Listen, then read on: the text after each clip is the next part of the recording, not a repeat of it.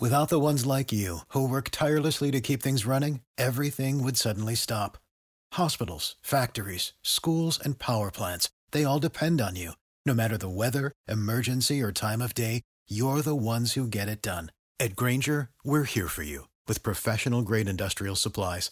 Count on real time product availability and fast delivery. Call clickgrainger.com or just stop by. Grainger for the ones who get it done. Prescription products require completion of an online medication consultation with an independent healthcare provider through the LifeMD platform and are only available if prescribed. Subscription required. Individual results may vary. Additional restrictions apply at lifemd.com. Read all warnings before using GLP 1s. Side effects may include a risk of thyroid C cell tumors. Do not use GLP 1s if you or your family have a history of thyroid cancer. If you've struggled for years to lose weight and have given up hope, did you know you can now access GLP 1 prescription medications through LifeMD? LifeMD is now offering eligible patients online access to GLP 1s, the breakthrough prescription medication that can help you lose body fat and weight. Listen to what people are saying. You just take your shot. It doesn't feel like you're on a diet. What I wasn't expecting it to do was to shut off the food noise. This was life altering. And if I can do it, I feel like anybody can do it. And here's the best part your insurance may cover 100% of the cost of your medication. So go to trylifemd.com to have your eligibility checked right now. Get started today at trylifemd.com. That's T R Y L I F E M D.com. I'm Gary Seegers. Catch me on Twitter at GaryWCE. And I'm Chris Giannini. Follow me at Chris B. Giannini. And this is the Winning Cures Everything podcast from winningcureseverything.com. Before we get started, please subscribe to the podcast, share it, and review it. We cannot stress how important those reviews are for iTunes rankings, so help us out. Those of us who love this sport live for nights like this. You are looking live at the Georgia Dome in Atlanta. Can you believe it? It's football. I've been watching it for 40 years. 40. 40 years. Oh my gosh! Oh my goodness! This is Winning Cures Everything. Now for your hosts, Gary and Chris. Hello, hello, welcome in. Winning Cures Everything, number 187. It is the Wednesday, January 17th edition of the show. I'm Gary. I'm Chris. On tonight's show, we have got so much stuff going on. We've got Dr. David Ridpath coming in. We're going to talk about academic integrity. We're going to talk about uh, the college football playoff revenue system. All sorts of different stuff with him we will get into. Um, we are going to talk about the possibility of Hugh Freeze joining the staff at Alabama. We are going to talk uh, the NFL playoffs. We're going to talk about Tubby Smith. We're going to, I mean, we're going to talk all sorts of stuff, just all different kinds of everything. Uh, and I am looking forward to it. I- I'll be completely honest with you. So uh, let's go ahead and jump into this. First off, Chris, you're going to Vegas this weekend, right? I am. Tell me how that came about. We're going to talk more about it later, but I, I want to know how this happened. Uh, sitting at the house, um, iced in, snowed in, bored, and uh, the wife found from an airline uh, really cheap tickets and said, "Hey, would you be interested in getting a friend to go?" And I said, "Well, I'm, I'm always interested to go." Originally thought about going after the Super Bowl. Would love to one day go during the Super Bowl and, uh, and and experience that in Vegas. But with both of my children having birthdays around that time, probably not going to happen until they are substantially older. And so um, I was thinking afterwards, and then you kind of put the bug in my ear that hey, It'd probably be better. wouldn't it be the weekend before? the weekend before because you get two games, not just the Super Bowl, but you get both games. If we go this weekend, you know your Pats are in it because they're already in it. Well, and on top of that, you've also got um, you, you've got a place to sit right during the Super Bowl out there. It's Yes. bananas. Conference championship games, maybe not so much. Oh no, it's not. Yeah, I mean You the would hotel room appreciate is it. crazy cheap. Yeah. and uh, and the airfare was was really cheap. Um, and so it was it was super last minute. Got a buddy of mine that is available and uh, has the income to go, and he said, "Let's go." I like it. The wife's suggestion. How great is that? I like that. I, I like your wife a lot. You know that a whole bunch. I like her too. Let's uh let's go ahead and bring in Dr. David Ridpath. Da da da. We're going to call him up on the Skype line. Da da da. Let's see.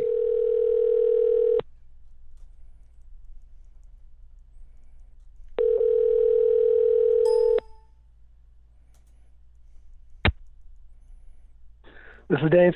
Hey, Dave, it's Gary and Chris from Winning Cures Everything. How are you?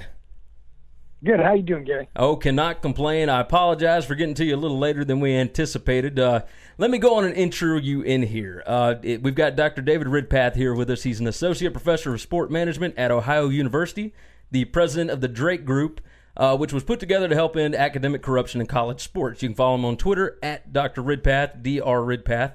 Uh, Dr. Ridpath, first off, we really appreciate you taking the time to come and join the show with us tonight.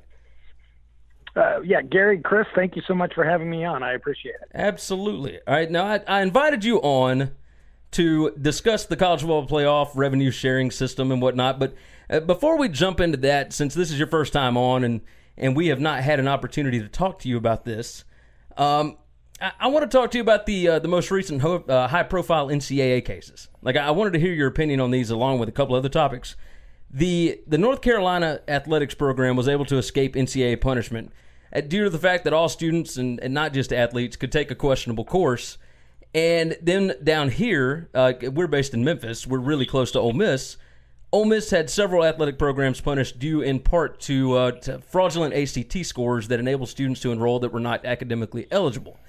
How big of a topic were these within the Drake group? And looking specifically at the Ole Miss situation, the university believes that because of the personal offenders that, that aided in faking the ACT scores, since they have already been punished, they believe the football program itself should not endure any penalties. Like, what are what are your thoughts on these two cases?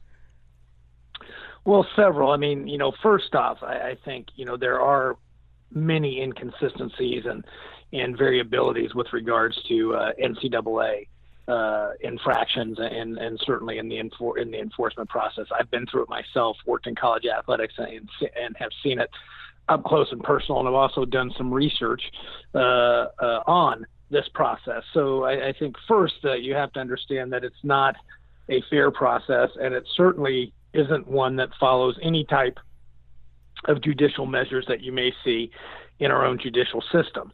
Um, specifically speaking to uh, Ole Miss and North Carolina, and, and, talking about North Carolina first, I was quite vocal that under current NCAA rules, the way that I believe they're interpreted and in keeping with how other schools have been punished, that North Carolina absolutely uh, should have been punished. I don't believe that what happened at North Carolina went on for almost 20 years would not have happened to the extent it did, but for the benefit to athletics and athletics eligibility.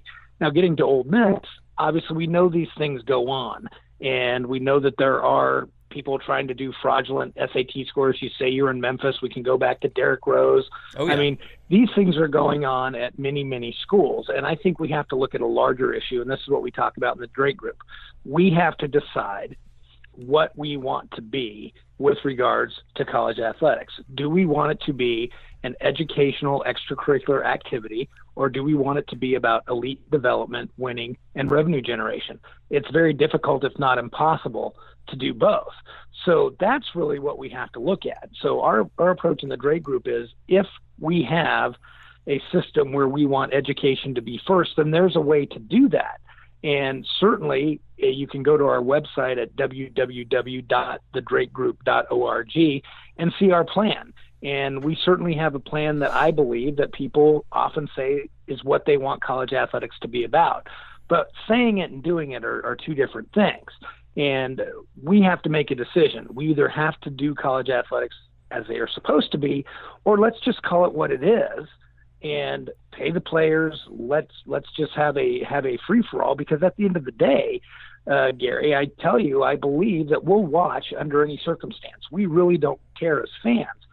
So for me and for us in the Drake Group, we just don't want to have a facade. There's a way to do it right. There's a way to change the college athletic system for the better.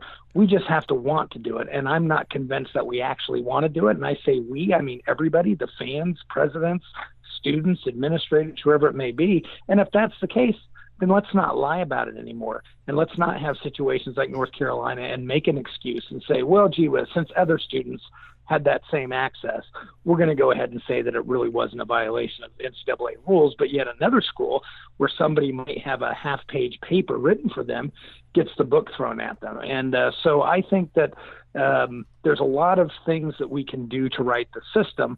uh, our main mantra in the Drake Group is as long as we're not doing what we're doing now, because the system as it flows now doesn't work. Completely agree, Doctor Jake. Um, sorry, Doctor Doctor um, Ridpath. This is Chris. I want to thank you for coming on. Got a question about the Drake Group. Does the Great Drake Group work more with the NCAA or more with accrediting bodies, or to oversee the schools, or do they work with the individual schools themselves? All three. How do you actually function? Well, it's pretty interesting because, uh, to be honest with you, Chris, we really don't work with anyone. We're independent, and many of those groups that you've mentioned, specifically the NCAA, is either very afraid or very reticent to work with us because we are an outside group that essentially call it what it is. We're not trying to say that, you know, if something happens at North Carolina, we don't sugarcoat it and say, well, gee whiz, you know, because other students got it, it's actually okay when we really know what's going on. And, and honestly, it's a system that's set up to exploit, let's face it, African American athletes to generate revenue um, off them. And oftentimes we use the excuse of saying, well, you know, these sports support other sports. And at many schools, that's not even true. Uh, but we try to use that as an excuse. So, really, a lot of those bodies don't want to work with us. Where we really do work with people, Chris, is individuals. People like Mary Willingham uh, from North Carolina, who was the whistleblower of the North Carolina uh, case. And without Mary Willingham's efforts,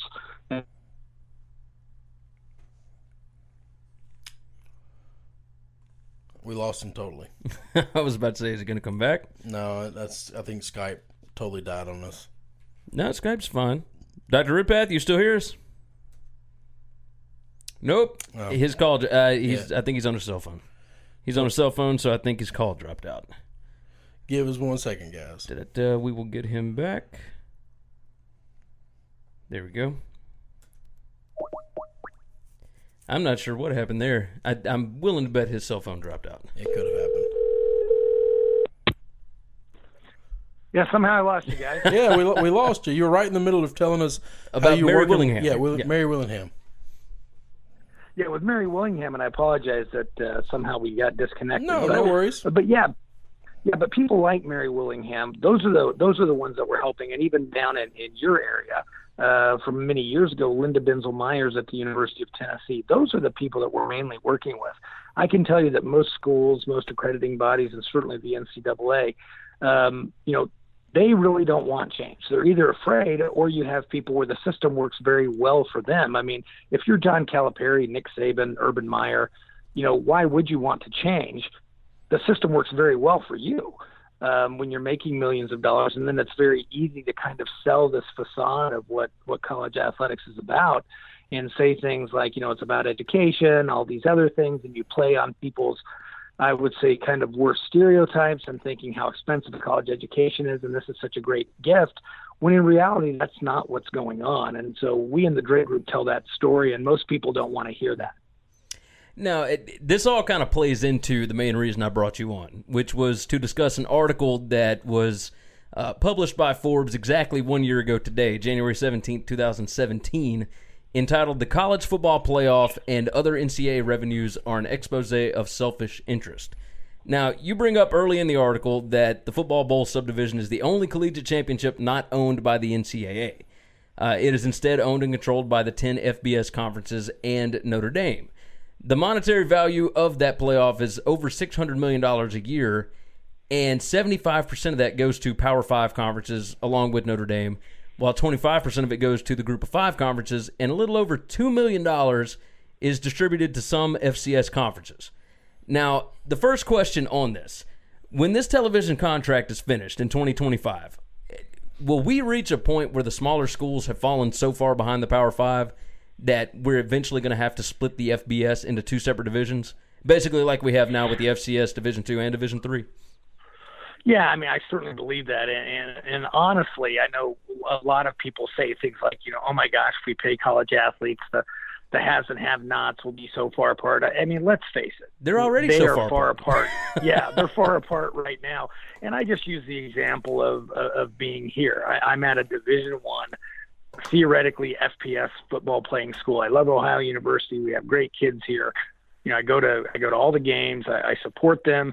Um, I support the kids, even though I do have issues with the way college athletics is being run. But if you go 70 miles from where I'm standing today, you're standing on the campus of The Ohio State University. And it is not even close. And it will never be close. In fact, I could give $100 million today to Ohio University, and they will still not catch Ohio State. If, uh, and if I just said this is for athletics, it could not catch Ohio State you know, Memphis, you know, as good as you guys have been at, at University of Memphis and many things, and certainly in basketball, you have a better chance. But there's a big difference between Memphis and uh, Tennessee and Alabama yes. and schools that are in that area. And so that gap's not going to be closed. And you're right, it's only going to get worse. And that's really where the problem is in many ways. Of course, there's many problems, but a main problem as I see it is the mid majors trying to be something that they're not and that they never will be and spending money and doing things that really does nothing to enhance their brand, improve their institution. I say, why why belong if you're an Ohio University or a Memphis? And Memphis certainly has, I would say, an outside chance of getting in the Power Five. But if you're an Ohio University, let's use my school, why would you want to be playing football in a division where you have absolutely no chance under any circumstance to play for a championship? I can tell you that if we went to another division or went to FCS and actually had a chance to play for a championship, it would actually be a better thing for campus, would be more exciting. It wouldn't change anything. In fact, honestly, many people out there don't even realize we're Division One. Um, so why not play at a level you can compete at and actually play for a championship? So uh, I think that what you're saying, uh, Chris, is exactly, and Gary, that is exactly what will happen. Uh, I think the gulf is going to get bigger, but it's not one that's ever going to close. Um, it's only going to get bigger. Now, I, I, do want to play devil's advocate on this. Uh, you bring up, you know, why compete at something that, uh, you know, you're not going to be able to compete for a national championship, et cetera. I'll bring up two instances and just see what your opinion is on it. Um, FAU, where Lane Kiffin went last year, since he went to campus, their enrollment has gone up over 35%. Out of state enrollment has gone up over 35% to that school. Here at the University of Memphis, ever since they had their first winning season in a decade, back in uh, 2014, I believe, uh, enrollment has gone up over 25%. Is that what these, I would imagine that's what they're trying to do here, right? Um, so, what, you know, if the school is trying to use athletics as kind of the front porch, it, would they be able to do that at the FCS level? Um, I, you know, certainly a couple things we have to look at. There's been a lot of research out there, even research that I've done. That you know, you brought up a couple examples, and again, I'd have to see the data to see, you know, is football a major driver in that, and it, it very well may be so at FAU and, and at Memphis, and it may be even proven to say, look, you know, this was really we we surveyed Oh man! But I can tell you, for every school that's had that bump, there are numerous schools out there that have had the same type of success, and enrollment's gone down. Uh, from a personal experience, when I was at Marshall, uh, going back, it's been about 20 years ago, but when Marshall was really having that run in football, oh, with Randy Moss and where, Chad, uh, yeah, Hennington. with Randy, yeah, Chad Pennington, you know, yeah, and so and our our enrollment went down. There's just a lot of variability at play? Were there other things that the campus was doing? That becomes primarily what you see, and research will tell you this, this happened at Boise State, this happened at Boston College after the Doug Flutie pass. Uh, you might see an initial surge in enrollment and some other intangibles but typically it flatlines after a year or two. And so I think the biggest thing in those situations is is there going to be a sustained enrollment? The reason why I bring that up is what usually happens if a school gets those benefits that you speak of, the enrollment, marketing, donations, and fundraising. The problem is, is we don't harness that. We just spend more money, and those benefits go into the arms race, and we really get no net gain, and then we flatline after that. I would say that you know Ohio University has gotten um, you know some bumps from success in basketball that we've had over the years, but we did have a couple years after we went to recent NCAA tournaments where enrollment went down. It's a crapshoot, really. Uh, it's examples like that though that college presidents and athletic directors look at and often cite. But look at those trends more over five years. Uh, eight years or 10 years. And then what you usually find is it's not that big of a net benefit. I would completely agree with that from the especially from the FAU thing. Lane Kiffin is a kind of a star and he's an enigma and people are intrigued by him and people are showing up to watch him today and they're going to show up tomorrow. But you're exactly right. In three years, people aren't going to be traveling to, to down to Florida to see him if he's still there. Now, it, it, onto Absolutely. onto a different question that has to do with the same thing. It seems to me that at some point, with the amount of money that the larger universities are bringing in, thanks to TV contracts, uh, the college football playoff, apparel, etc., uh, there will be a way to pay athletes something, at least at the Power Five level. Uh, I don't know that they could do it at FAU and Memphis, etc. Those two examples, or at Ohio. Um, but at what point does the government step in and amend laws that have allowed them to uh, that have allowed them to keep tax exempt status for so long? Yeah, I think it's uh, you know it's coming. I think you've already seen it in this recent tax bill. There's some some chinks in the armor that with the uh, you know the seat do- the seat donations and some of the other donations you don't get the uh, the 80% tax deduction anymore. And, and I can tell you that that schools were fighting that uh, as much as they could. And I'm surprised that it was this administration that actually did that. And even uh, there was even portions of the bill that wanted to get get rid of stadium subsidies and tax breaks, which is you know certainly kind of outside the scope of what we're talking about. But I do think that it's going to happen. I think the big the biggest uh, kind of Achilles heel for the NCAA and college sports, big time college sports, is that we're trying to justify the non-payment and the amateurism aspect on the fact that they are students and saying that these students um, if they're not if they're not actual college students we won't be interested in watching anymore. And but we treat them as employees. We say one thing we do another. And but we treat them as employees and doing things like restricting transferring not letting them earn money off their name image and likeness um, you know outside of uh, like any other student outside of uh, of, of college those types of things, just you know, two examples are really what college athletics is going to kind of fall on their sword. And I think ultimately the courts, the government, public pressure is going to change this. And I keep coming back to honestly, and I have no scientific data to back this up, but I do speak all around the country and talk about these issues. And I look people in the eye who are diehard Ohio State fans, USC, Alabama, whomever, and I say, just be honest to me, with me are you not going to watch the college football playoff if I told you that every one of those players were getting a salary? And I want people to be honest with me, and I can tell you 99%, whether it's reluctant or not, say, you know what, it would, I really wouldn't care. We said that with the Olympics. We've said that that even with the stipend that athletes get now, that that somehow would change the paradigm and people wouldn't be interested. I really don't buy it. I tend to think we're going to watch no matter what. But again, it comes back to my initial thing do we want it to be about education or do we want it to be want it to be about elite development winning and revenue generation? And, and it's not inherently wrong to do that. Just don't lie about it. Well, chris and i both agree and it's people that understand the sport. We understand that a lot of these guys are getting paid under the table anyway. Yeah, and and I have my world has been opened up recently from some connections that I've made that it's no longer hundred dollar handshakes. I mean, these people, if you are a top tier player, five star recruit, go to a big big school, and you start four years or three years, you're going to leave that school in the upper hundred thousand dollar area, six, seven, eight hundred thousand dollars of non taxable income that you received under the table. I don't know that the players are pushing for for getting paid because I, I think they're getting a lot of money now. And I know I know some of this for a fact. Yeah, there's a lot, and believe me, I, I've been there, worked in the business, uh, coach. I, I totally have seen it, seen it myself, and that's what I tell people when when I do get those ones out there who say, "Oh my God, it would ruin college athletics if we if we pay athletes or let them profit, you know, off, off their commercial likeness and those types of things." But I just laugh and I say, my question is I always say, as opposed to what? I go, if you're really outraged by the, if you're really outraged by those things, you wouldn't watch college athletics now. The fact is, we would rather just not hear about it, That's it. right?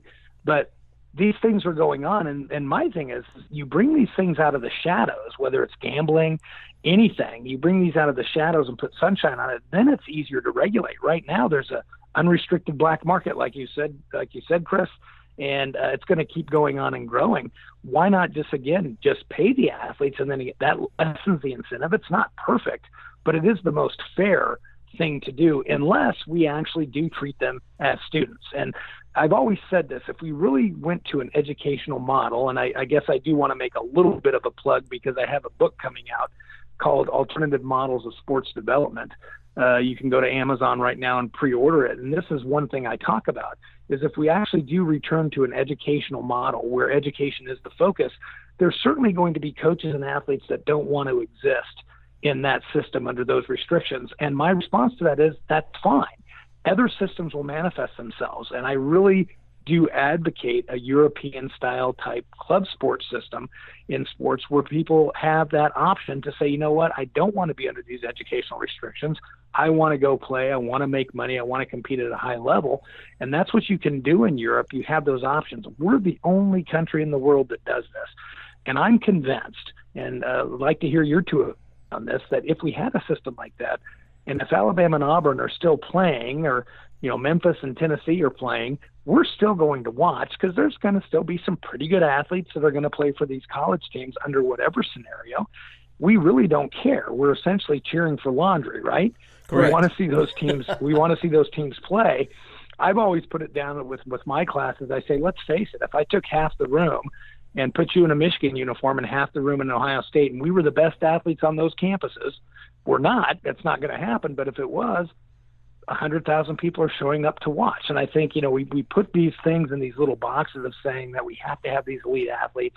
We can't let them do these things because we're afraid it's going to somehow destroy this ideal. When at the end of the day, we're probably going to watch under any scenario. And I say, let's give athletes other options. You know, I'm always intrigued by uh, you know, Tom Brady's agent is is potentially starting this minor league minor league football Yes, uh, in in California. The G League is now offering bigger salaries. You know, so then we can say to athletes, "Hey, this is the way it's going to be in college. If you don't want to do this, guess what? You've got seven or eight other things you can do." You know, and that's great. Go and maximize your athletic utility when it's at its height. And we can still have college sports like supposedly people want, but if we want it to be like it's really like it really is, that's okay too. But let's just be honest about it. Let's not have any academic tie into it, so we don't have things like Ole Miss and North Carolina and all the other things we've talked about. Now let's let's jump into uh, something. Uh, you brought up transfer rules and whatnot just a little bit ago. Uh, there was a report by ESPN's Matt Schick earlier today, uh, quoting from his Twitter, which is at ESPN underscore Schick. Uh, I spoke with an NCAA official this week who was 95% certain transfers will soon be allowed to play immediately in basketball and football.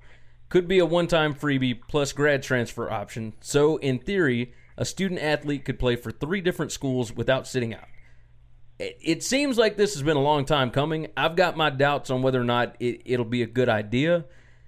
Do you foresee any issues with this, uh, whether from an endless recruiting cycle or from a future pay for play standpoint, if the NCAA ever reaches that point? Well, I think what it comes down to is, you know, maybe it's not a good idea. I personally, again, don't think um, that any gloom and doom from it is, is going to be something that will happen. I mean, if an athlete is treated well and likes the school that they're at, they likely will stay.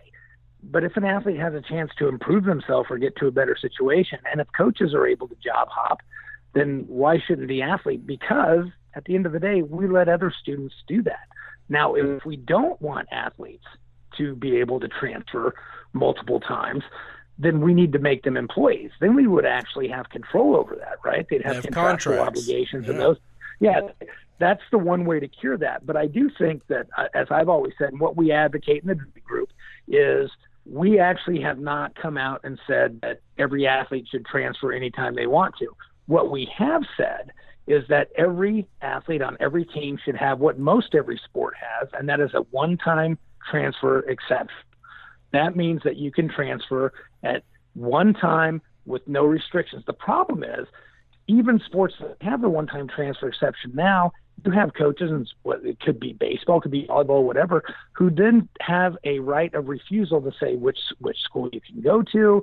Uh, you can't go to schools we're playing on schedule uh, the next few years. Those are things that are wrong.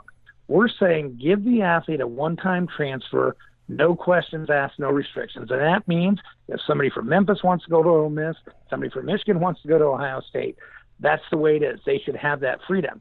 And then any secondary transfer would be based upon academics.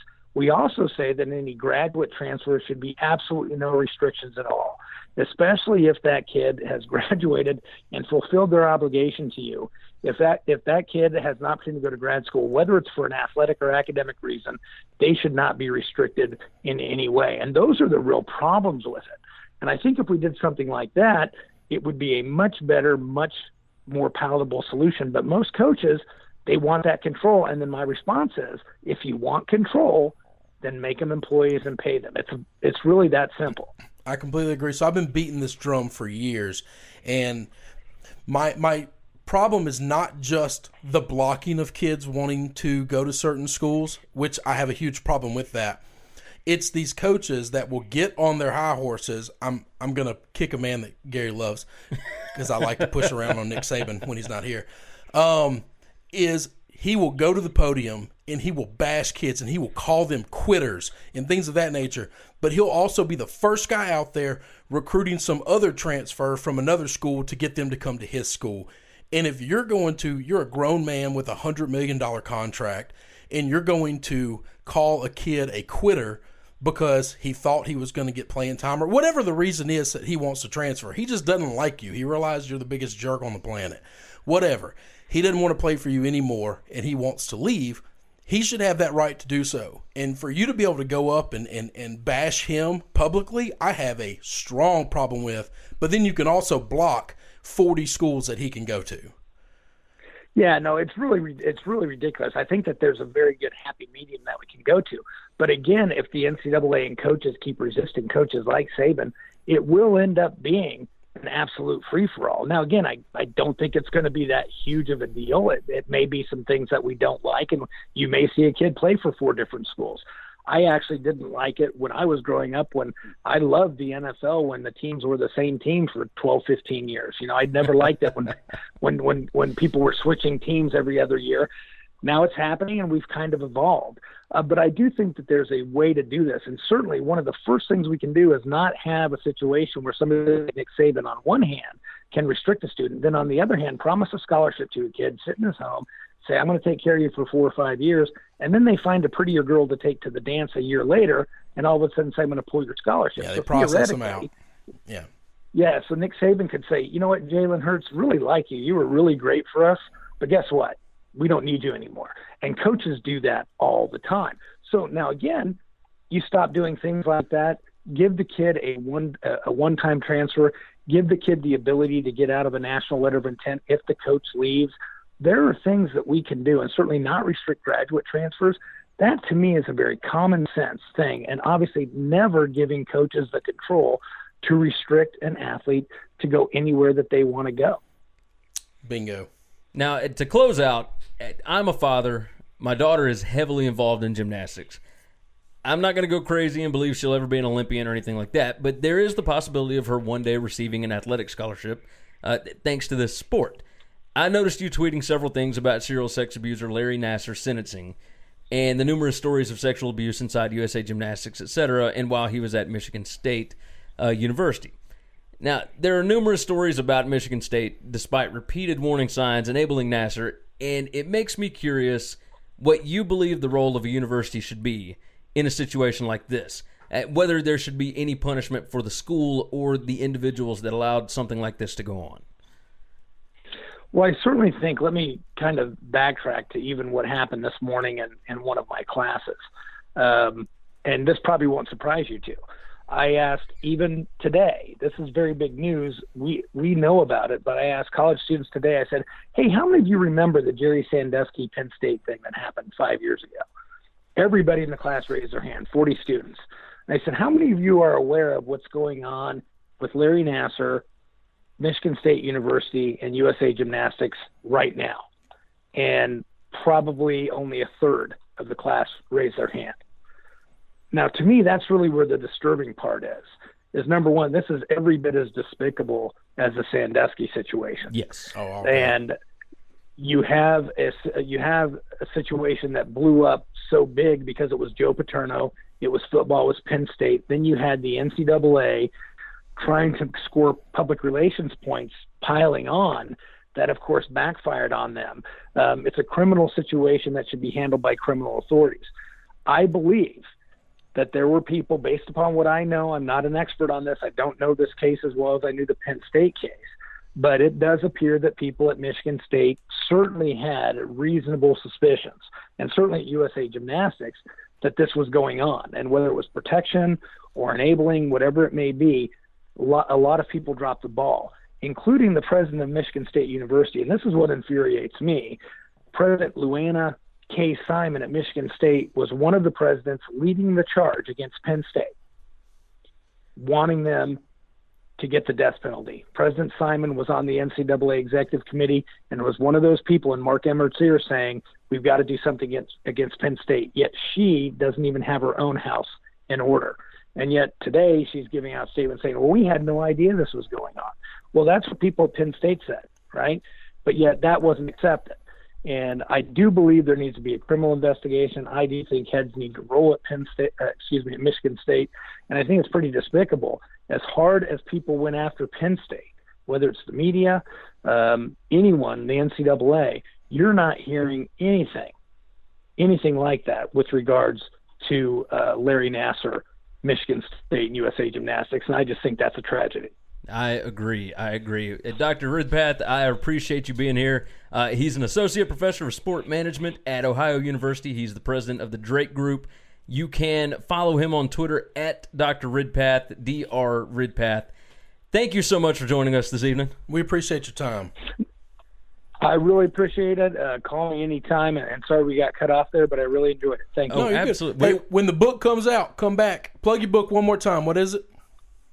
It is the. It's called Alternative Models of Sport Development: uh, Solutions to Prevent an Educational and Public Health Crisis. Uh, it is available for pre-order right now on Amazon, and I'm available to come back and talk about it anytime. When uh, when are you expecting it to actually get released? Do you know that? The actual book should be released by the end of the month. Okay. Oh, wonderful, soon, wonderful. Quick. All right. Yeah, we'll have you on to talk about the book once it comes out. We get a chance to uh, look it over.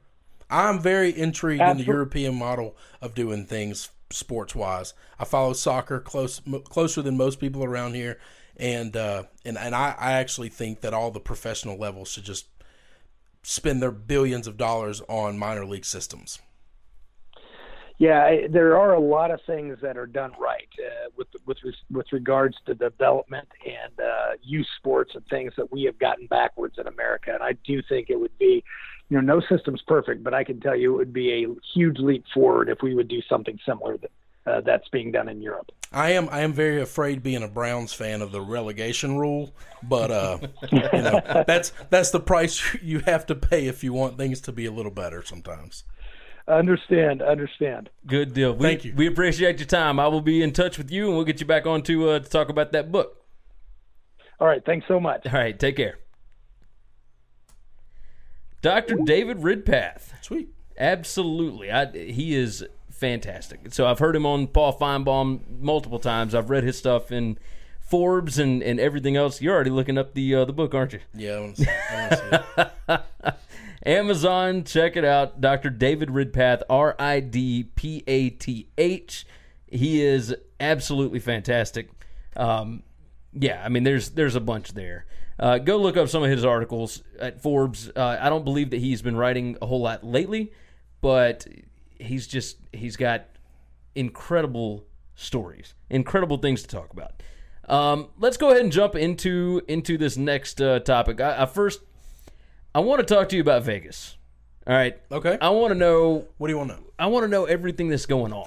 You want another plan? I want to know. I want to know know. Uh, yeah, I want to know like what's on the docket. What sports book you going to Okay. uh, to watch the games? Where are you planning to eat? Where are you planning to play? All right. Tell me the whole thing. Tell me what's up. So we got a room package at Treasure Island. So we're staying on the strip, Treasure Island. It was super cheap. Um, great location. You're It's actually right- not a bad place. Oh no, it's amazing. I've stayed there before. It's right across the street from the, the Venetian and Palazzo, so you're in like the high end area, the Mirage and the. The last time I went was at the uh, the Palazzo. Yeah, the the Mirage and the and the and the Bellagio are right there next to you. So you're in an unbelievable location, but you're not paying those prices. Uh, so I like that a lot. And um, When you're only going to be there for a few days anyway, my so you're good. Four days. Four days. Yep. My theme for the trip kind of glad you asked this because I, I was thinking about this last night My theme for the trip is the road to six. Okay, it's, it's the road to number six. So the number six is going to play an intricate role in everything that we do. I haven't figured all of that out. I know that I will have six bets working on the game. Um, don't know On what- one game or on, on all games? of on, okay. on the games. Six on all. games. Okay. No, you know what? No, probably six bets on the Pats game. I'm not going to make six. So you you have some props and you'll have oh yeah, I'll have to get some. I have to get some props, but uh, I, I wanna I wanna shake like six strangers' hands. You know, make them wish me good luck. just just weird stuff. Are you Uh, wearing your Pats jersey? Oh god, well I don't have a jersey, but I've got a lot of You, you wearing your you I wearing your twelve shirt? You probably wearing your Captain America shirt, right? I don't know. I've got the goat shirt. I've got a. It's gonna be cold in Vegas too. You know that? Really? The high is like 54 every day. We're gonna be there. What? The low is like 36. So I'm not escaping. I'm, It's I'm gonna be escaping the warmer. freezing weather. Yeah, it'll be warmer here than it will be there. What in the world? Yeah, I'm a little, little. You know, I mean, you know, it's okay. That's I can I handle like the it. 50s. I'm a I big like- boy. I can handle the 50s. That's that's no, ridiculous. no, no, no, no, no. Vegas is still going to be beautiful. It's going to be bright, sunny every day. There will be no clouds in the sky. Um, we are Oh. going to. So my day, we're flying in Saturday evening. We're going to catch a show and and and just do a quick dinner somewhere. No And, idea uh, what show yet. Yeah, no, I know the show. I'm I'm a little a little nervous about putting this out there. Is this like a musical? Is No, it- no, okay. it's not a musical. Come on now, come on, Gary, give me a hard time because I like going to musicals. Ain't nothing wrong Um, with that, man. It's Listen, cool. okay, It's this cool. is this is a little. I'm a little more embarrassed about this than I am musicals. The guy that's going with me happily is is equal to this. We're gonna see four magic shows while we're there. There's nothing I wrong love, with that. I love magic. That's I get made fun of for very, very many people in my family and and my friends make fun of me because I like magic. I really like magic a lot. Let, let me tell you uh, what what I got made fun of for. okay, I went to see Carrot Top when I was out there. okay. I love it was Carrot a Top. suggestion. So Yeah, I love Carrot Top. we were either going uh, to do but yeah. comedy or magic. Um, so I, we're, we're both really like magic. So our first night there, we're going to go see David Copperfield and uh, and and do that. The next day is Sunday, so it's a lot earlier. all day. Hang on. So the game starts two o'clock God's time. All right, but that's but that's noon their time. So we're not going to be able to just party it up Saturday night. We're going to wake up. There's a place. I got a buddy of mine named Randy lives in Vegas. Suggested a place off strip for brunch. Unbelievable brunch. So we're going to wake up Sunday morning, take an Uber out to go eat brunch, get a good meal in, get all my sixes out of me, get to the Westgate. Westgate's Westgate. where we're going. Okay. They are supposedly have a big theater that that you can go into. Yeah, the Westgate has is game. I've never watched incredible. the game or been in the Westgate Sportsbook. Being somebody that loves the Super Contest, I follow it religiously. I know that that's kind of the mecca of sports gambling. Um, so I'm pretty excited to watch. And we're going to spend the whole day at the Westgate. We need a big brunch, do that, and then uh, when both the games are over with, I got dinner at a uh, one of the prime steakhouses in uh, the Bellagio, Okay, overlooking okay. the fountains. It'll be nice. The Westgate is is awesome. Um, the one over at the Venetian, where the CG Technologies is Mm-hmm. headquartered, I was there for uh, a college football Saturday. Watched uh, some games there. Watched games at the Hard Rock. Uh, that was nice. MGM was great. Um, So I've never Yeah. I've never been into MGM. So when we go see David Copperfield, we will. And I've never been there for a sports event. Every time all I've of gone, these sports books are off, insane. Off off time. I mean, so Well, you you'll have to go and check out at least a. Um, you'll have to go check out like an NBA game, just something to see some some action going down, um, because it, it's Well, just I'm going to be there world. for for several days. the two biggest games of the week. Yeah, but you're only going to be at one book for those. That's all I need. I'm going to be at the best book. Like I- I'm going to be at the best book. I didn't know if you were going to try and make you over to uh, South Point, over on the uh, the old side. Uh, we'll go to Old Town. We'll go to Old Town to shoot dice, though. That's that's where I go to shoot dice. I can understand that. Um, we, and we really don't know when we'll end up moseying on over there, but but one evening, probably really late. That's kind of how I like to play it. Um, and then and then the rest of the week, it's going to be couple of nice dinners. you going to the tequila place where uh, you and your wife went? So because we're staying at Treasure Island, I will probably find my way to the tequila bar. I was actually looking online at their website. They don't like you know like the little. It's just a bar on the wall, back wall of a casino. I don't know if it's still there. really? Like I saw a mojito bar online. And I'm like, if they turn my tequila bar into a mojito bar, I'm gonna be upset. Now How anywhere ago- I can go to get tequila. I How long ago was this? Oh, geez, that was before the first child was born. Um, So that's been what? That's been six years ago. that was six years ago, So almost what- seven. So, but but it was a couple years before that. I mean, it's been probably ten years since my wife and I Whew, went. good I bet that tequila bar's gone. I'll have to. I will find a tequila bar, and, the reason being is because I could get tequila anywhere, but they had like four hundred different kinds that were unbelievable. And the worst part about going to a place like that is all of these names of the tequilas are Spanish. And so, like, I get back and everybody's like, "Well, what did you try? That was good." I was like, "I have no idea." A, I'm like five tequila drinks in, and and B, like, I didn't know the name when he said it. No, I just Because he he told me what to drink. Yeah. I said, all right. It's not we're like, good. Jim's tequila. I could remember that, Oh, but it's some Spanish name and whatever. So Come on.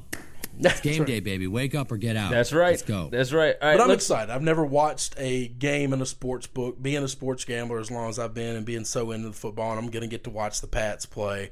Uh, pretty pretty excited about it. I'm pretty excited about the fact that you will be skyping in for the show on Oh, Monday. Monday, Monday, I'm gonna we're gonna we're gonna still do the show, and uh, and we can Skype in, and uh, yeah, Now, I'm not af- I'm not quitting the show. After the Super Bowl, we will be moving back to a Sunday night, Wednesday night format, so it can be released on Monday mm-hmm. morning and on Thursday morning. So That's the keep, plan right now. That's the plan. Keep an eye out for that. We'll try it. We'll always be doing bit. at least two days, but Yes. we we will have this two. thing's always evolving. We will have two shows per week, at least. no matter what. Yeah. No matter what. So anything else you want to? I'm going to the four shows. Are we're going to see David Copperfield. We're going to see Penn and Teller, who Penn is Penn Jillette is one of my heroes. Love that guy. I haven't read a lot of books in my life. Uh, I've, I've read uh, Penn's book. Do you listen to and, his uh, podcast? I do listen to his podcast a lot. Isn't he part of the Carolla? Yeah, he's part of the podcast one family. Okay. absolutely. Hoping That's- to, hoping to. I uh, I have not listened to it. I, I'm I was always curious in it, but I never listened to it. It's different. It's different, but he'll make you think. I'm interested. So in I'm. I'm a fan of his. Uh, so we're going to see him. We're going to see Piff the Magic Dragon. Piff. Hey, he's a guy that was on America's Got Talent. Oh, and, okay, Uh, and okay. he has teamed up with Penn and Teller on a bunch of stuff. Okay. Uh, so he's close to them. And then there's like an afternoon show that we're going to go to called Max Comedy Magic or something. My buddy I'm going with has already seen that show, and he said it was really funny. It's crazy cheap, and it's something to kill time in the middle of the day. I can get down with that. So anyway, keep us out of trouble like you'll be able to do that. for like two hours. All right, let's uh, let's talk some sports for a little bit. Uh, Hugh Freeze interviewed for a staff position with Nick Saban at Alabama on Monday. Obviously, there's a lot of interest in it because uh, Brian Daboll, the team's offensive coordinator, left the school on Monday to become the offensive coordinator for the Buffalo Bills. Freeze's interview is said to have been for a staff position. Uh, he will not be the offensive coordinator. It appears that that position has gone to Mike Locksley, who was already the co-OC. Uh, I do, suppose. Do you think that he was interviewing for the offensive coordinator position? Is this the first time? No, ever I don't believe that. You don't think Nick? This is the first time Nick's ever been told. No. Well, that's what I was going to get into. There's a report from Aaron Suttles at the Tuscaloosa News that Saban is really pushing for his hiring. According to Suttles' story, uh, he and I quote: "Another aspect of this is that should Alabama decide to hire Freeze as an on-the-field coach, it would likely need the blessing of SEC Commissioner uh, Greg Sankey." Now, Sankey isn't keen on that happening. The Tuscaloosa News has learned that doesn't omit what everybody thought he was going to be anyway, which is an offensive analyst. God Almighty. So basically, he just wants a job. That's what Freeze wants is just a job. I don't know that the league has ever told Nick Saban, "No, you cannot hire a coach." Nobody's ever told I'm Nick. I no. am surprised that that Lane Kiffin was not blocked initially. No one's ever told Nick no. do you eh, how do you feel about this not not from a hugh freeze joining alabama standpoint but from uh, hugh freeze being blacklisted by the sec how do you feel That's feel just about the nature of the business. I have. There's no question in my mind that if Mike Slive was the coach, he wouldn't have got this interview. you don't think He so would have never even got that far. Mike or Slive. mike Slive was the, the, commissioner Commissioner Mike Slive was a strong, living and breathing commissioner. Greg Sankey is a spineless, absent, op, whatever, absentee commissioner. dang I, I just you I don't. going in hard on Sankey. But I've I've been this my whole ever since he's had the job. Everything he touches, he screws up. Well, I think if if you're going to blacklist him, you let all these conferences or uh, all these teams know. Look, you cannot hire this guy. Like, send out a memo. My- Tell everybody what's up. My But I, I wonder. my concern is this: Alabama has all these analysts. See, this is why I hate the analyst part. Is is Alabama has all these analysts? Well, other schools have some analysts, but not enough, and they don't pay them nearly what Alabama pays them. And so, Missouri wanted to talk to him. Tennessee wanted to talk to him. Well, if Sankey put the kibosh on those, and Alabama's like, "Well, we'll talk to him. We're going to hire him for one of these analyst positions," those other two schools don't have that ability or that flexibility because of their setup, their makeup. They have to answer to presidents, they have to answer to all these other people, and and they just don't run their school that way. That's where I have a problem of all things not being equal. I, I we need to draw a roll in the sand and say this is what you can have and this is what you can't have. yeah, the analyst thing I think does need to be touched on. Um, they, These guys are coaches. No, Nobody I in the world this. would ever call Hugh Freeze anything other than a coach. He's a damn coach. Agreed. But because you're going to say, well, he's not going to have any contact with the kids, doesn't matter. He's still a coach. And You're still involved coach in- in the, the- game plan. Yes. So you're still hiring another coach. The NCAA today did now they had to table it, but it it had more to do with the recruiting than analysts. But it is something that they are looking into because at some point there has to be a limit, right? Yes. So like they're tabling this whole thing about how many staff members can actually recruit. Uh, right now, I think it's like thirty different staff members can be involved on like recruiting weekends, right? And, they can I don't they can actually the contact is. recruits. I just wish it was. The, I'm not saying that I have a problem with there being unlimited numbers. That's fine, but but let's not play this game of semantics. Yeah. and say, well, we're just going to call them something different. And then no, he is he is a he's he's been a head coach. He's been a quarterback coach. He's been a coordinator. He's been all these things. If he's going to go backwards, he's not going to go to a non-coaching position.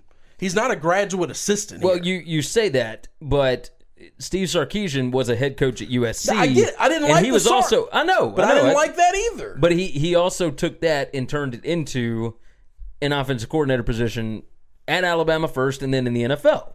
So like But it's, he, it's the NFL is irrelevant. The NFL thing is irrelevant because he could have you. immediately went to the. He would have gotten the NFL gig had he never went to Alabama to be the analyst. You sure? Yes, yes, know, he man. absolutely would have interviewed for that job. Look- could have interviewed for that job and still gotten that There job. is a reason why these guys go to Alabama. It, it is turned into coaching rehab, and I don't understand it. I don't necessarily I like see. I disagree with that completely. It's not coaching rehab. He he gets the benefit of getting these ultra talented people that have screwed up royally that everybody else says we're not touching, and Nick says I'll take them. I'll take anybody. I don't Yeah, care. especially if you've got them in an off the Yeah. field role. I'll So you know, you- you can pick the brain and get ideas. Therein lies the, the thought process. And should I do I think Nick should be penalized for not taking people that nobody else would take? No, that's not my issue. The Lane Kiffin hire I didn't have a problem with. Nobody else would touch him. Nick hires him. Congratulations. No, no big deal. I don't have a problem with that. And I don't have a problem with somebody hiring Hugh. But there is no question that Tennessee wanted Hugh and that Missouri wanted Hugh. And they were both told by the SEC, no. Didn't even get an interview with those guys. And it's well, we don't we don't know more that he didn't get. because Nick is more powerful. Oh no no no! We would have. I promise you, the world would have known if you got an interview. No, you're probably right. right, because Nick is more powerful than those two head coaches. He gets to say, "Oh, I'm gonna talk to him, and I'm gonna bring him in, and he's gonna make somebody super duper high up say, no, you can't." And then he's going to put him in this other position that still allows him to be just as valuable as he normally would, but we get to call him something different and they don't control that. That's my that's my problem with the system. This is not Alabama hate. This is not Nick hate. It could be any school in the country. I know LSU has analysts, but but this is this is my problem with the system. It is it is not set up. To, it, it is totally set up to where you have the haves and the have-nots, even within the big boys. Agree. Even within the Power Five, we let Ohio State and we let Alabama because of Nick Saban and Urban Meyer. Yeah, if those two guys were at two different schools, they would still be allowed to play by different rules, and Alabama would be made to play by separate rules. I believe that with all of my heart because I've watched it happen. Kevin Sumlin was hired at the University of Arizona. It's a good hire. Now they fired Rich Rodriguez. Does this move surprise you at all that Sumlin jumped in this quick? Oh no, no, no, no. You I think he just really wanted to be a head coach? No, no, no. He wanted to be a head coach. He deserved to be a head coach. He absolutely deserves to be a head coach. I don't know that he should have been fired. I think that Arizona made a better hire than Arizona State did. Oh, oh, And Arizona State had a, a big time jump on them. yeah. This is no question. No question in my eyes. No question. This is a better hire. All right, the uh, the University of Memphis football team has what appears to be their new starting quarterback for the 2018 football season. His name is Brady White. He's a grad transfer from Arizona State. Uh, this was the number 68 overall player in the class of 2015. How bananas is that? He was recruited by Mike Norvell to Arizona State. There are now three kids named Brady at the quarterback position at Memphis. That's that's a pretty good name. Yep, Brady White, who we just mentioned, Brady Davis, who was the third string quarterback this past season, and Brady McBride, a three star quarterback from Texas, who was in this year's recruiting class. Uh, have you seen this kid? Yeah, we saw it yes, yesterday. This is an attractive dude. Yeah, he's a good looking man. Now, I, and I showed the picture to my wife, and I said, "Good gracious, can you imagine what this kid's going to be like on this campus?" Yeah. So he he looks like he should be on like the Disney Channel or something. Co-eds in Memphis are going to absolutely eat this dude alive. And and you were talking earlier about the talent that's in Arizona, Arizona State. State. Hey, look, he- I understand. He, he left. He left a place with some pretty strong talent. yeah, yeah, you're right about that. Um, Rick said just like the Pats. He's talking about the Alabama stuff. I know. The haves and the have-nots. Um, They all play by the same rules in, in the in the NFL. Hard hard salary cap. well, I mean, they kind of got a salary cap in college. Oh, right? that's so that's such bull. That is such bull. All right, let's talk about Tubby Smith for just a second. Uh, Positively about Tubby it's Smith. Positive about Tubby, but then I'm going to talk about something else too. Okay. Tubby Smith and the Memphis Tigers beat UConn last night, 73 to 49. Uh, it was their fourth straight American Conference win. Uh, Did you realize that that has never been done at Memphis? They won four in a straight in Four, conference? four straight in conference, uh, and in the American. in the American. I was about to say 'cause So it's neither Cal- neither Josh Cal went Pastner, yeah, neither Josh Pastner nor Tubby Smith has ever won four straight in conference. Now we can talk Memphis and what Tubby's been able to do with this roster so far and whatnot. They've got a stretch in February that's going to show you exactly what they're made of because they got Wichita State and Cincinnati and Tulsa and like all the all this different so the, the great teams, right? Yeah. Um, and so so you'll have to wait till February to figure out exactly what they are. But let's talk about UConn coach Kevin Ollie. Right, this dude was an absolute superstar. He was rumored for a bunch of NBA jobs after he won a national championship in his second season. Let's look at what he's done overall. He's 123 and 68. That's a 64.4% winning percentage. He's only 55 and 40 in conference play in six years. And he has only made the NCAA tournament twice in five seasons. And it doesn't look like he's going to make it into sixth. Yeah, I was about to say he's probably not gonna make it this year. He went 16 and 17 last year. Not a lot of that's because of injuries and whatnot. Um, and he's 10 and 7 this year. Is UConn okay with mediocrity? I don't think so. I mean, that, that basketball program was absolutely rolling under Jim Calhoun. It, he ended up getting busted for NCAA violations and he retired. Um, they had a postseason ban in Ollie's first year, but I mean, they went 20 and 10. I, they, they were on the bubble, one way or the other. Um, he won the national championship in his second season as a seven seed. At what point are they going to look to hire somebody else? I I'm I'm quite certain he's on the hot seat now. I mean, he's he's got to be right. Yeah. Like how how much? I don't follow. I mean, I preface this by saying I don't follow college basketball very closely anyway. But I if you look at this the same way that you look at college football, then Yeah. then look at it that way. That's right.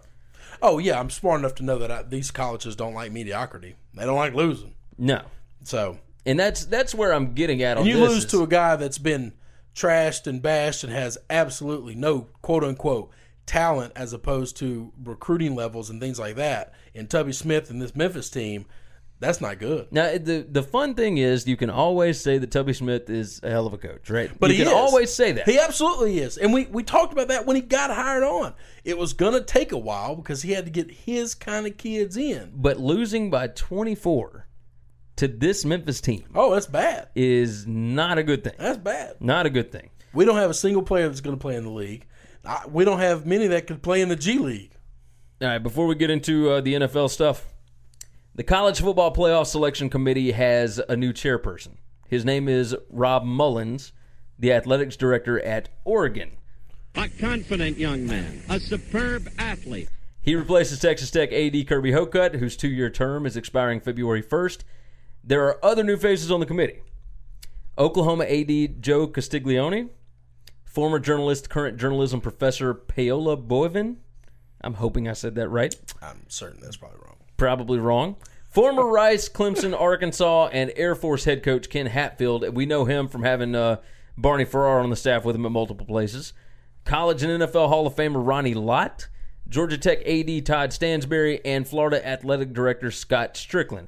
Uh, here are the uh, the members that are leaving after February, along with Hocutt. They are Clemson AD Dan uh, Radakovich. Probably said that wrong too. Former Arkansas AD Jeff Long, former NCAA executive Tom Jernstedt, former Stanford, Notre Dame, and Washington head coach Tyrone Willingham, former Vandy head coach Bobby Johnson, and former journalist Steve Wieberg. This brings the committee back to a dozen voters, along with Mullen. Now, they were down one because of a chairperson stepping down in the middle of last season. Does this change anything at all? I I don't know who any of these people are. No, I don't think it does either. no. I don't. You, I'm you going to tell you this: the powers that be that control big boy college football are not the 12 people in that room. And It's I think- ESPN. and I think those people are told what to do. I think it's ESPN. Yeah, I, I 100% think that's it. and they might not be told what to do directly. It could be a lot of indirectly. years ago, there was golly, this is probably seven or eight years ago. Uh, I, I was watching ESPN, and there was this either SI article or ESPN article that that talked about power in sports and like who are the most powerful people in sports Yeah.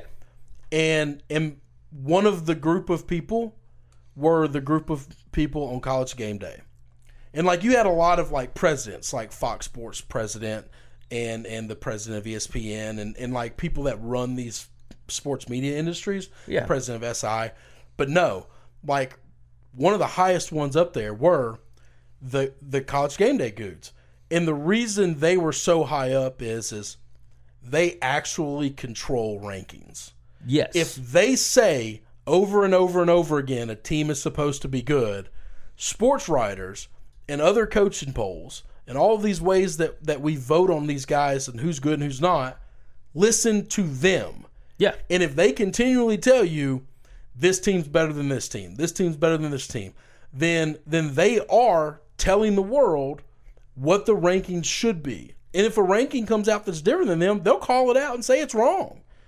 But they have such a platform and such Well, a, I mean, they average base of fans over two million people Yeah. watching per show. It- like it- every college football right. fan Well, turns then- on their TV and watches that right off the bat. even if you don't watch it live you you're watching it throughout the week and you get the clip of Herbie saying this team's supposed to be this and Fowler Yeah. all those times saying this guy's supposed to be here and this guy's supposed to be here and all this other stuff they control the outcome of rankings I think that's indirectly I don't think that's manipulated I don't think they're they're trying to do anything but those guys tell the committee what's supposed to happen and I think the committee listens to them I think you're probably right.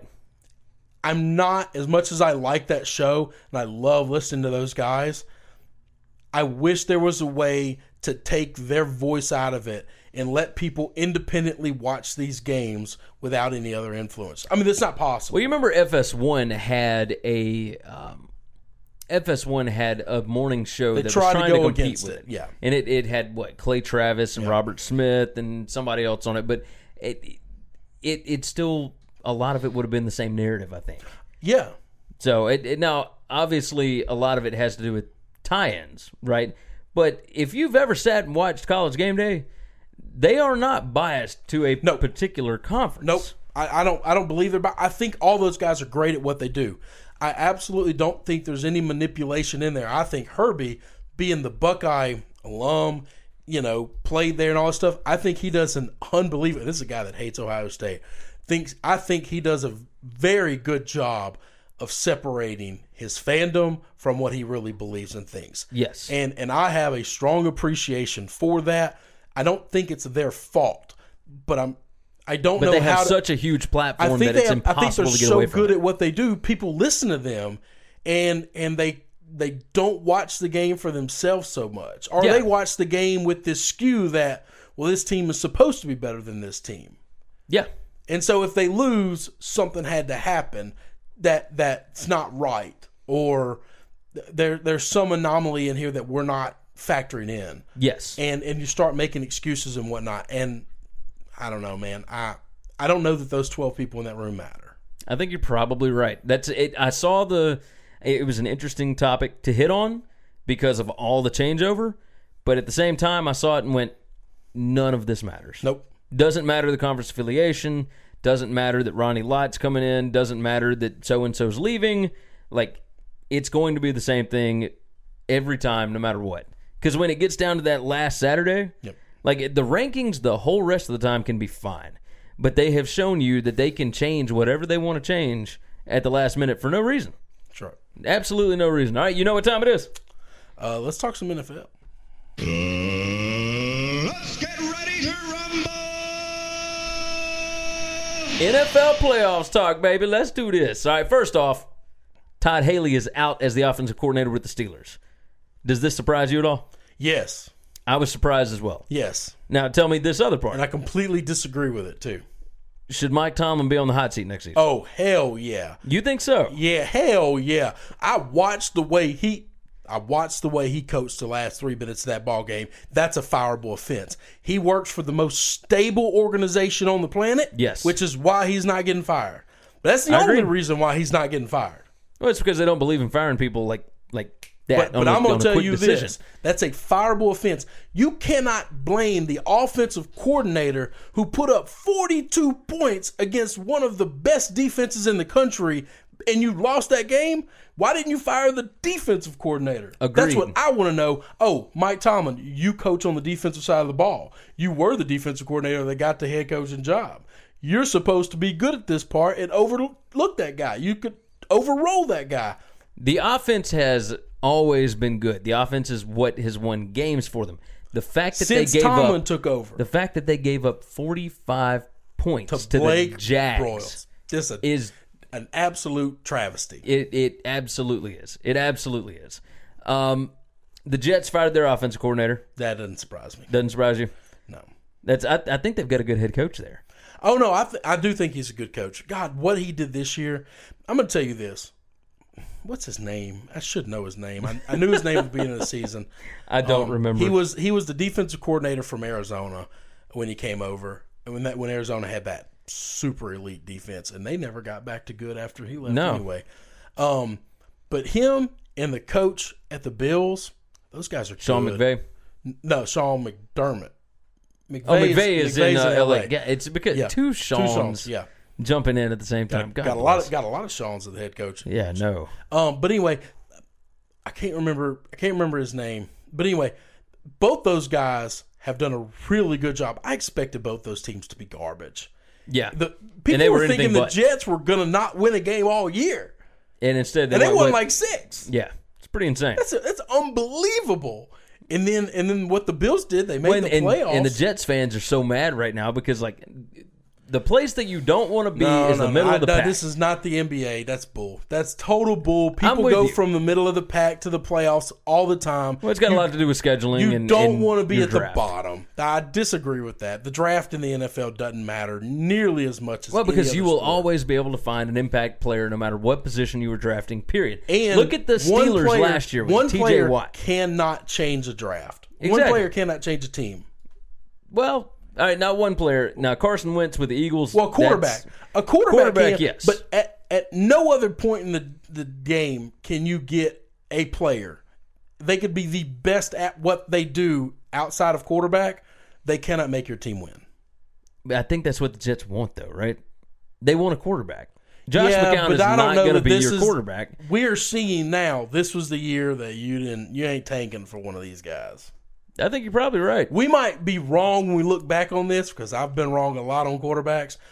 But you're not tanking for one of these guys. You uh, you wouldn't think that people would tank for like Mitch Trubisky or for uh, Carson Wentz at the time because we didn't know much Oh, I, about I'm it. the Browns guy. I wanted them to trade that pick. Yeah, I I didn't. know. I, didn't. I was wrong. I was dead ass wrong. All right, uh, 2:05 p.m. Central Time on Sunday. Uh, it'll be noon where you are. I'll be in, yeah, I'll be CBS. The Jags are plus nine at the Patriots. Uh, look, Tom Brady missed part of practice today because he hurt his hand. Now, can can you say Brian Hoyer AFC Championship MVP? No, no, I cannot say that. I will not say that. They could cut his hand off. Tommy's playing his game. I don't know who who hurt his hand. I don't know how it hurt. That guy's going to end up in Cleveland next Was year. it the throwing hand? Yes, his right hand. Oh my God! That guy's going to end up in Cleveland. They haven't released what happened. I know this. He spent half of practice in the training room because of his hand. That's not a good thing, especially not against the Jags. We'll be okay. We'll be all right. You're Okay. right. We'll be okay. I'm just throwing this out there. I'm not happy about it. How do you feel about this game? Well, before today, I felt great. Uh, Do you think that they will cover the nine? Uh, yeah, All right, so you think the Pats cover the nine? Yeah. I'm taking the Jags plus nine. you can do that. Let me tell you. Let me let me break this game down and tell you why. Because there's actually logic and not just fandom. Okay. Okay. Because I've been Explain to I've me. been very honest about my Patriots. I, Yeah. I I told you earlier in the year take the Bills on the point. So anyway, let me tell you why I think the Pats are going to blow them out. I was actually a little nervous about the Titans because Derrick Henry is such a beast. And, Yeah. and they've been so bad against the run. Bill made it abundantly clear They are We're- not going to beat us running the football. we're going to shut Derrick down. And I thought this. Well, he's going to try to, but we don't have the dudes to do it. Yeah, yeah, yeah. You we, got the we, dudes. We figure it out. Bill's going it- to it shut all down. scheme. If Bill shuts down, if the if the Steelers take out Leonard Fournette, Blake Bortles does not do anywhere close to what Blake did. yeah. Blake was able to do anything he wanted because Leonard Fournette gashed the hell out of the Steelers. Well, and it wasn't just Fournette; it was everybody. Oh yeah, everybody. on- TJ Yeldon did the same thing. Yeah. gashed him seven, eight yards a touch, ton of touchdowns, all this stuff. Well, and Bortles ran for God knows how many yards. but he's able to run for those yards and he's able to throw for those yards strictly because The safeties had to be in the box. everybody's playing the run. Bill is going to stop the run. He's going to do exactly what he did to Mariota. I'm going to make Marcus beat me. He's going to make Blake beat him. The difference is this. I'm more afraid of Marcus than I am Blake. If I'm going to say a I quarterback has to a beat you, hundred percent. I think Marcus is more dangerous. What we did to the Titans, I think is going to happen to the Jags. You that's, might be right. That's that's my only logic and reasoning. I think the Titans are better than Jacksonville offensively. And so offensively, I think they get almost nothing. 14 points max. I was very afraid of the Jacksonville defense the first half of the Steelers game. By the second half, when the Steelers put up 42 points, I think the Patriots will have no problem scoring at least 25 30. You're probably right. And I do not. Blake had a Blake game of his life. This is not bashing him. He needs to get credit for that. But to ask somebody to do something they've never done in their life two weeks in a row, and the second time he does it, he's going to be doing it against the best defensive mind on the planet. yeah, I uh, I, I, agree just with you. can't see that happening. I'm trying to look up Blake's numbers from last week. Oh, pretty incredible. And not just rushing, throwing the ball. Pretty incredible. 14 out of 26 for 214 yards and one touchdown, and he ran five times for 35 yards. Leonard Fournette had 25 rushes for 109 yards and three touchdowns. Um, I will say this: he had 82 yards in the first quarter. Yep. But that's what put the game. It's- I yeah, mean, it's- it's what- it's if what he doesn't do that, the Steelers win by 14. Yeah, I agree. There, therein lies my problem with with thinking the Jags can repeat what they did. Yeah, it's almost impossible. If the Jags win this game, or if they cover, is because that defense shuts the Patriots down, which they're they're not above doing. That could absolutely happen. But you're gonna end up with like a a nine to twelve ball game, nine to seventeen ball game. You're not gonna have Yeah, you're probably right. This game, the Jags will not win a 40-40 ball game. no, that's will that's not, happening. Will not happen. So you you can bet whatever you want to bet. I think the safest bet in this is going to be the under. Yeah, you're probably I think right. it's what 45 something like that. 46. yeah, I think it's 40, 46 and a half. If I'm not trying to get my six bets in. I'll be playing the Pats. I'll be playing the under. I'll probably parlay them. I'll probably tease them. all that good I stuff. got to get six in, man. I got to get six. Well, you you still got all all sorts of props. I know. Yeah, but you probably I'm don't not- want to bet props on. Uh, I'm not gonna bet too many props. well, just don't bet props on New England because we never know who's going to get the ball. Oh no no no! Oh no! You I'd know, probably go bet- under on whatever Blake Bortles passing uh, yards should be. Let me tell you the prop you do bet is you say Brandon Bolden the first to score or something of that nature. You pick an obscure dude that hadn't scored all year. Well, and Bolden say- had what three touchdowns against the uh, the Titans? Yeah, but I'm just saying like that's that's the prop you make. You're not going to find it on there because they just don't have many props. Oh, do they, oh I yeah, it's found- that's got. Yeah, uh, Bovada's the one that's got all the props. All right, all right. So we'll anyway, we'll worry about. Bovada and I don't know that I don't. I, I- I'll be whatever the Westgate has is what I'll be betting. The Westgate. God bless the Westgate, man. I love the Westgate. I've never I- been there. I've never darkened the doors. You, I, I can't wait. Caesars also has a really good one, by the way. You need I've to check been out I've Caesars. been in Caesars. I've walked through Caesars during like a college, a random college basketball. Yeah, see, you need to you need to check out. Like, well, you- you're not going to be able to check it out during a football game, but obviously, we'll get there. I got a plan. I got a home. I'm glad you got a plan. I'm gonna I'm gonna take a base. But that's that's my thought process for the game. That's what I think is gonna happen. Um, I think they got to shut down Leonard. I think he's the crux of it all. I think they will probably be able to do that. Probably. Now I'm, I'm gonna try and pull up the uh, the thing while we're talking about this. Uh, tell me this: Okay. 5:40 p.m. Central Time on Fox. It'll be 3:40 your time in Vegas, in heaven. Very nice. Uh, on Fox, the Vikings minus three and a half at the Eagles. Is this going to be a big time failing if the Vikings don't get to the Super Bowl since Carson Wentz is out? Yeah, I think. I, I mean, if, if you lose to Nick Foles in the playoffs, when you've made it this huge. far, like it's got to be you. It's it's win or nothing, right? Like it, bigger it- bigger disappointment. I sent you this meme earlier. Bigger disappointment: blowing a 25 point lead to the Patriots, the best team on the planet, in the Super Bowl, or losing the playoff game to Nick Foles, Atlanta. I'm gonna go with the 25 points. Well, yeah, because that just that's pretty. because it, one, like it's it's the Super Bowl. Two, you got a 25 point lead with 17 minutes left.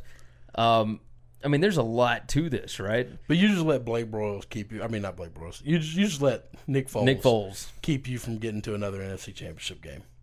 or getting to the Super Bowl. Yeah, I'd get to the Super Bowl, but Yeah, I mean, I I, that, you got to go home and say, "How the hell did this happen?"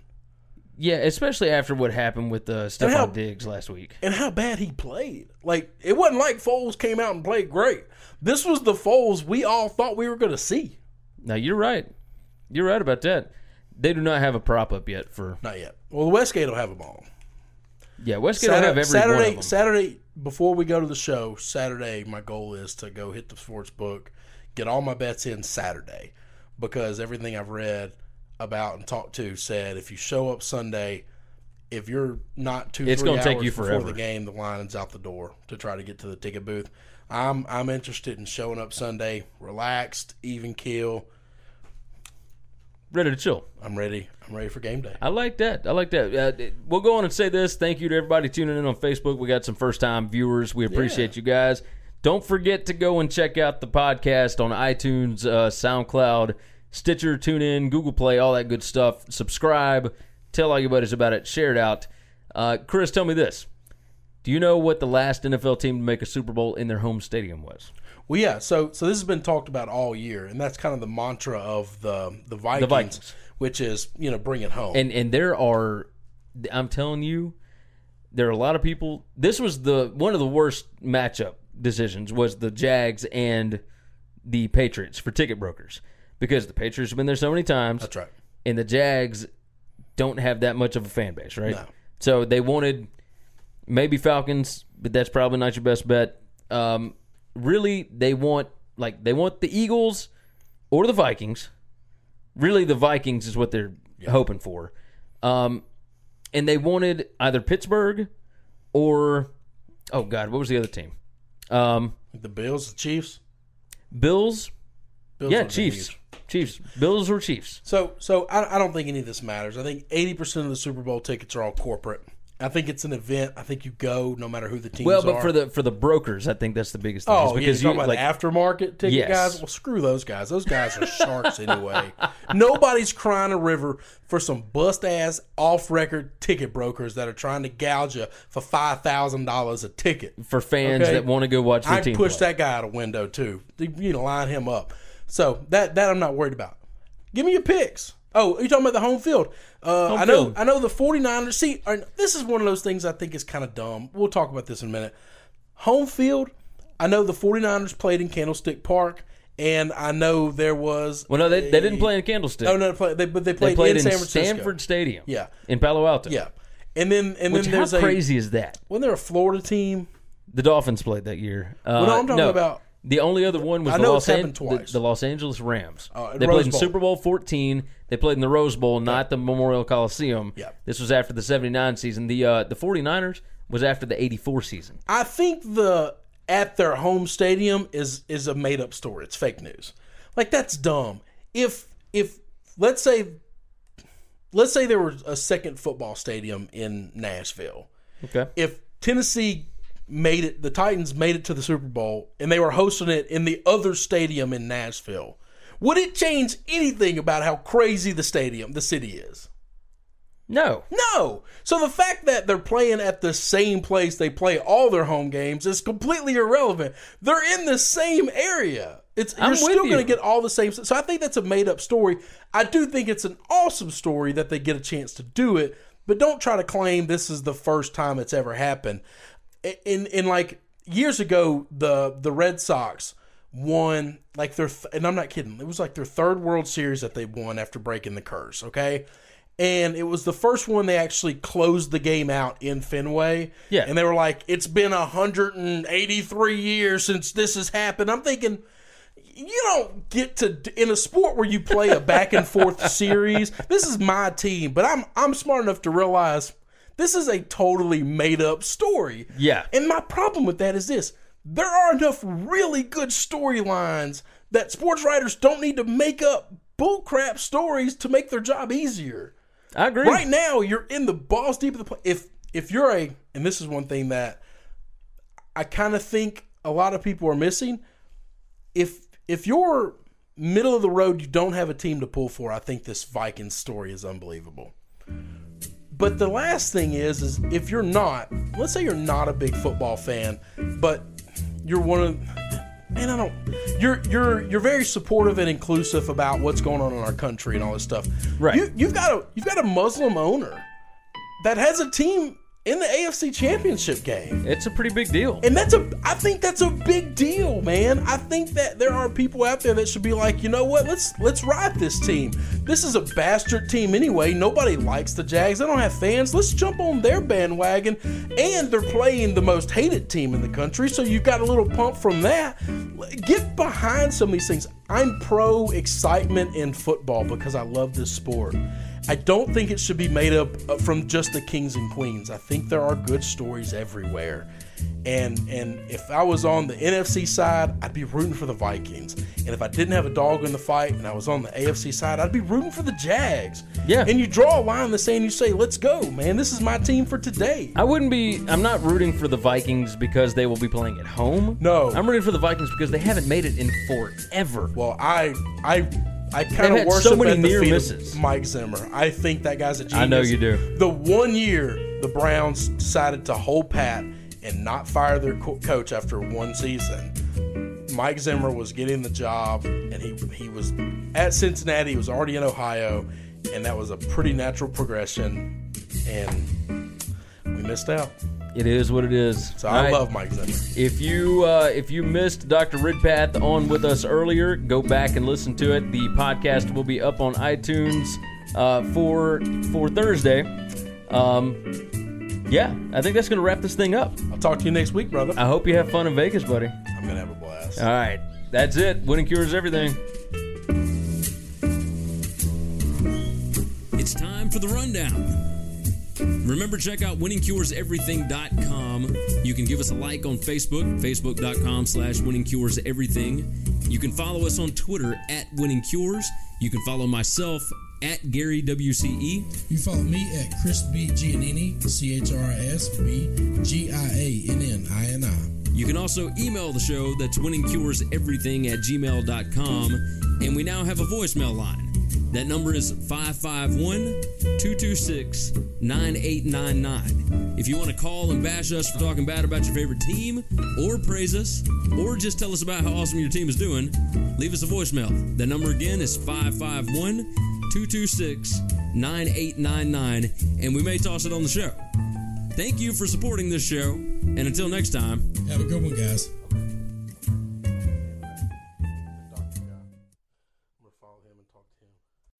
When you need mealtime inspiration, it's worth shopping Kroger, where you'll find over 30,000 mouthwatering choices that excite your inner foodie. And no matter what tasty choice you make, you'll enjoy our everyday low prices, plus extra ways to save, like digital coupons worth over $600 each week. You can also save up to $1 off per gallon at the pump with fuel points. More savings and more inspiring flavors make shopping Kroger worth it every time. Kroger, fresh for everyone. Fuel restrictions apply. Save big on brunch for mom, all in the Kroger app. Get 16 ounce packs of flavorful Angus 90% lean ground sirloin for $4.99 each with a digital coupon. Then buy two get two free on 12 packs of delicious Coca Cola, Pepsi, or 7UP, all with your card. Shop these deals at your local Kroger, less than five miles away. Or tap the screen now to download the Kroger app to save big today. Kroger, fresh for everyone. Prices and product availability subject to change. Restrictions apply. See site for details.